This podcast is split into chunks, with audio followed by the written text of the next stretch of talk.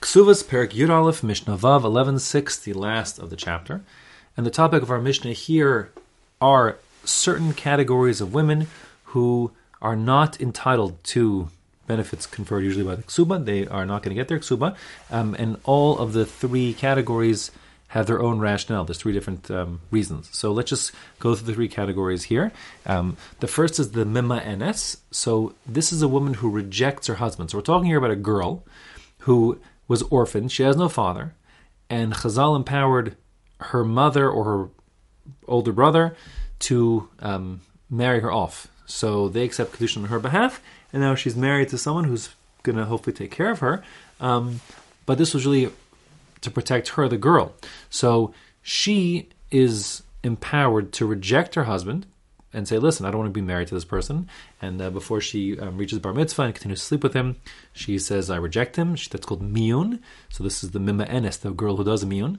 And if she says she wants to not be married to him, so then they um, they undo the marriage, if you will, and that being the case, she's no longer married to him, or really never was married to him. And, and because of that, she'll lose her ksuba, as we'll see more in the Mishnah. The second is the hashnia. This is the various women who are forbidden as rabbinically as sort of second degree arayos, so sort of incestuous relationships um, that are not explicit, they're not forbidden by the Torah, but the rabbis extended them because they're really like you know one degree removed from what the Torah had in mind. We saw this back in the beginning of the Masechta. So, for example, the Torah prohibits one to marry his mother, but it doesn't explicitly forbid one's mother's mother. So your grandmother is actually not technically, technically an erva midoraisa, but the rabbi said no one's marrying their grandmother, so she's forbidden rabbinically. Forbidden rabbinically. So, um, although if one does attempt to marry his grandmother, that technically does effect kedushin, so they could be married. But the rabbis want to penalize a woman who does that because um, they don't want these kind of marriages, and therefore, as we'll see in the Mishnah, she um, will not get her ksuba benefits. The the rationale for the penalty on the woman here is the assumption is that it's the woman wants to be married more than the man, and um, although a woman doesn't, she wants to have like a, a family and they should live happily ever after. So a woman would not want to be married to a man if that would mean that she becomes a psula, invalidated in some way, like from marrying a Cohen, or if her children become psulim, they can't marry Kohanim, or let's say worse, mamzerim, etc. Um, she wouldn't do that. Um, so if, in such a marriage, we would assume that the person who instigated it primarily was the husband. But in a situation like a shnia, so those set of rabbinic prohibitions, there's no actual psul, no invalidation that occurs with a woman nor her children. They can marry anybody, and therefore, if someone does such a, has such a relationship, we assume it was the woman who is the driving force, and therefore, um, to dissuade that from happening, we say that she's going to not get a ksuba protection, which hopefully would stop that marriage from happening. The third category of our Mishnah is the Ilonis. Ilonis is a girl who becomes a woman but never goes through puberty, so she never actually becomes a woman proper, um, able to bear children. And the rationale here is that when girls are getting married, let's say at 12 years old, let's say, so if they haven't yet begun to go through puberty, um, the assumption is, well, they will over time. But a woman who's hit 20 years old and still has the body of a girl that's unable to bear children, so she's called an Ilonis.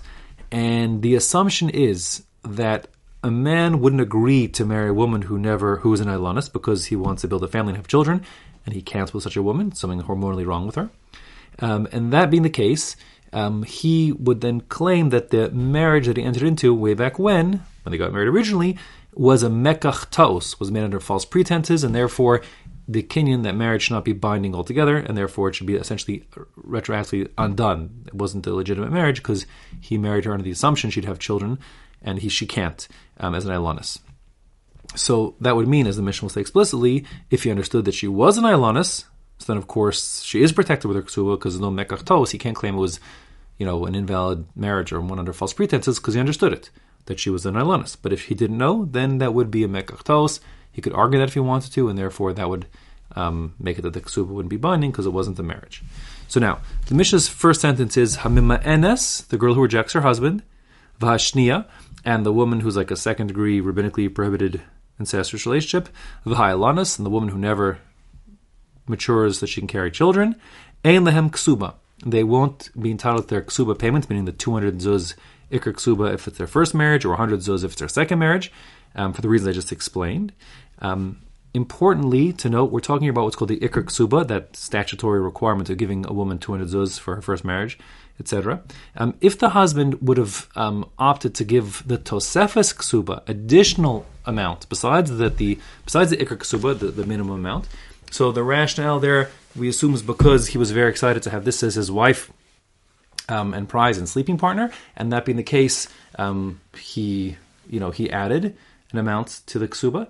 Now, since he was actually living with his woman, whichever woman it was, that was his wife, and she was his sleeping partner, so that would mean that um, the tosefis is still payable to her because bottom line is they were living together as husband and wife. So therefore, while the memeenes, the shnia, and the will not get their ikr ksuba, in the event there was a tosefis ksuba, she would get that. Um, Velo peros, the these women don't get the peros, meaning reimbursed for the consumption of the peros of what they brought into the marriage. We've said already throughout the Masechta that a woman can bring in what's called nechse malug, which is property that she owns, but he, the husband, may get usufruct rights. He can make uh, use of its pro- product, dividends, distributions, profits, output, etc. Um, so let's say that you know she brought a field in, and he was you know for years you know eating the apples off the tree or selling the apples off the tree, etc. Um, that were in her field. So she cannot after they get unmarried, whichever is the correct verb for however the marriage ended, according to the three cases, um, she can't say, well, that being the case, you know, our marriage has been undone, so you have no right to have eaten my fruit. I want a reimbursement. She cannot do that. Um, he doesn't have to reimburse her, in other words. Uh, the Mima'enetz, because at the time they were married, they were married, so he was eating by rights. Of course, you can ask for a refund. The Shnia, really, they were married midoraisa, and therefore by rights he was entitled to the to the to the peros.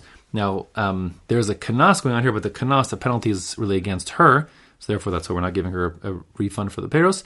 And the ailonis, so here they were married at the time, and even though he would then reject later on, sort of retroactively, at the time he was living with her, she was aware he was eating with the peros, and she was um, she she was mochel on it, meaning she let him eat it.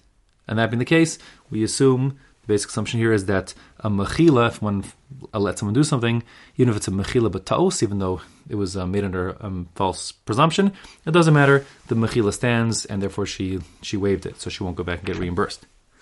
Velomazonos, obviously, the once their marriage is no longer, so then he's not responsible to continue to provide her with financial support for her daily needs because they're not married anymore.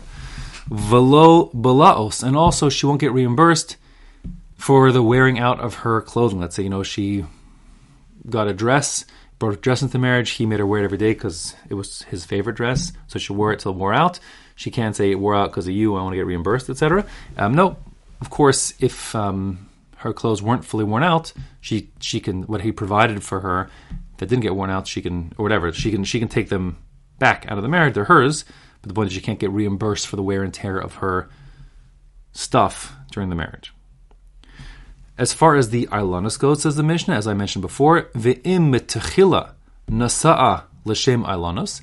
If from the outset, when he married this woman who was the Ailanus, he knew that she was an Ailanus and he was saying, even ways I'm getting married to her, then of course, yesh la ksuba, she has the full protections of a ksuba because there's no such thing as claiming mekach false pretenses, when he knew exactly what he was doing. Now, all that said, we're now going to say there are certain women um, that are really forbidden um, from the Torah, and yet it's just a generic lav, a basic prohibition um, that forbids this relationship, not a isser kares, doesn't care with the penalty of divine excision. Therefore, kedushin is tofsin. If one says haryat mikudesh li, let's say a Cohen says to a divorcee, let's get married, they're not allowed to get married, and in fact, the beis din would force them to get divorced. But in the meantime, if they got married, they are married. It's binding. So in those cases, the Mishnah here will say those kinds of women get a ksuba. These women here and our list are women whose children are all going to be um, one way or the another, she or her children, being invalidated, psulim, either from marrying Kohanim or marrying Jews in general.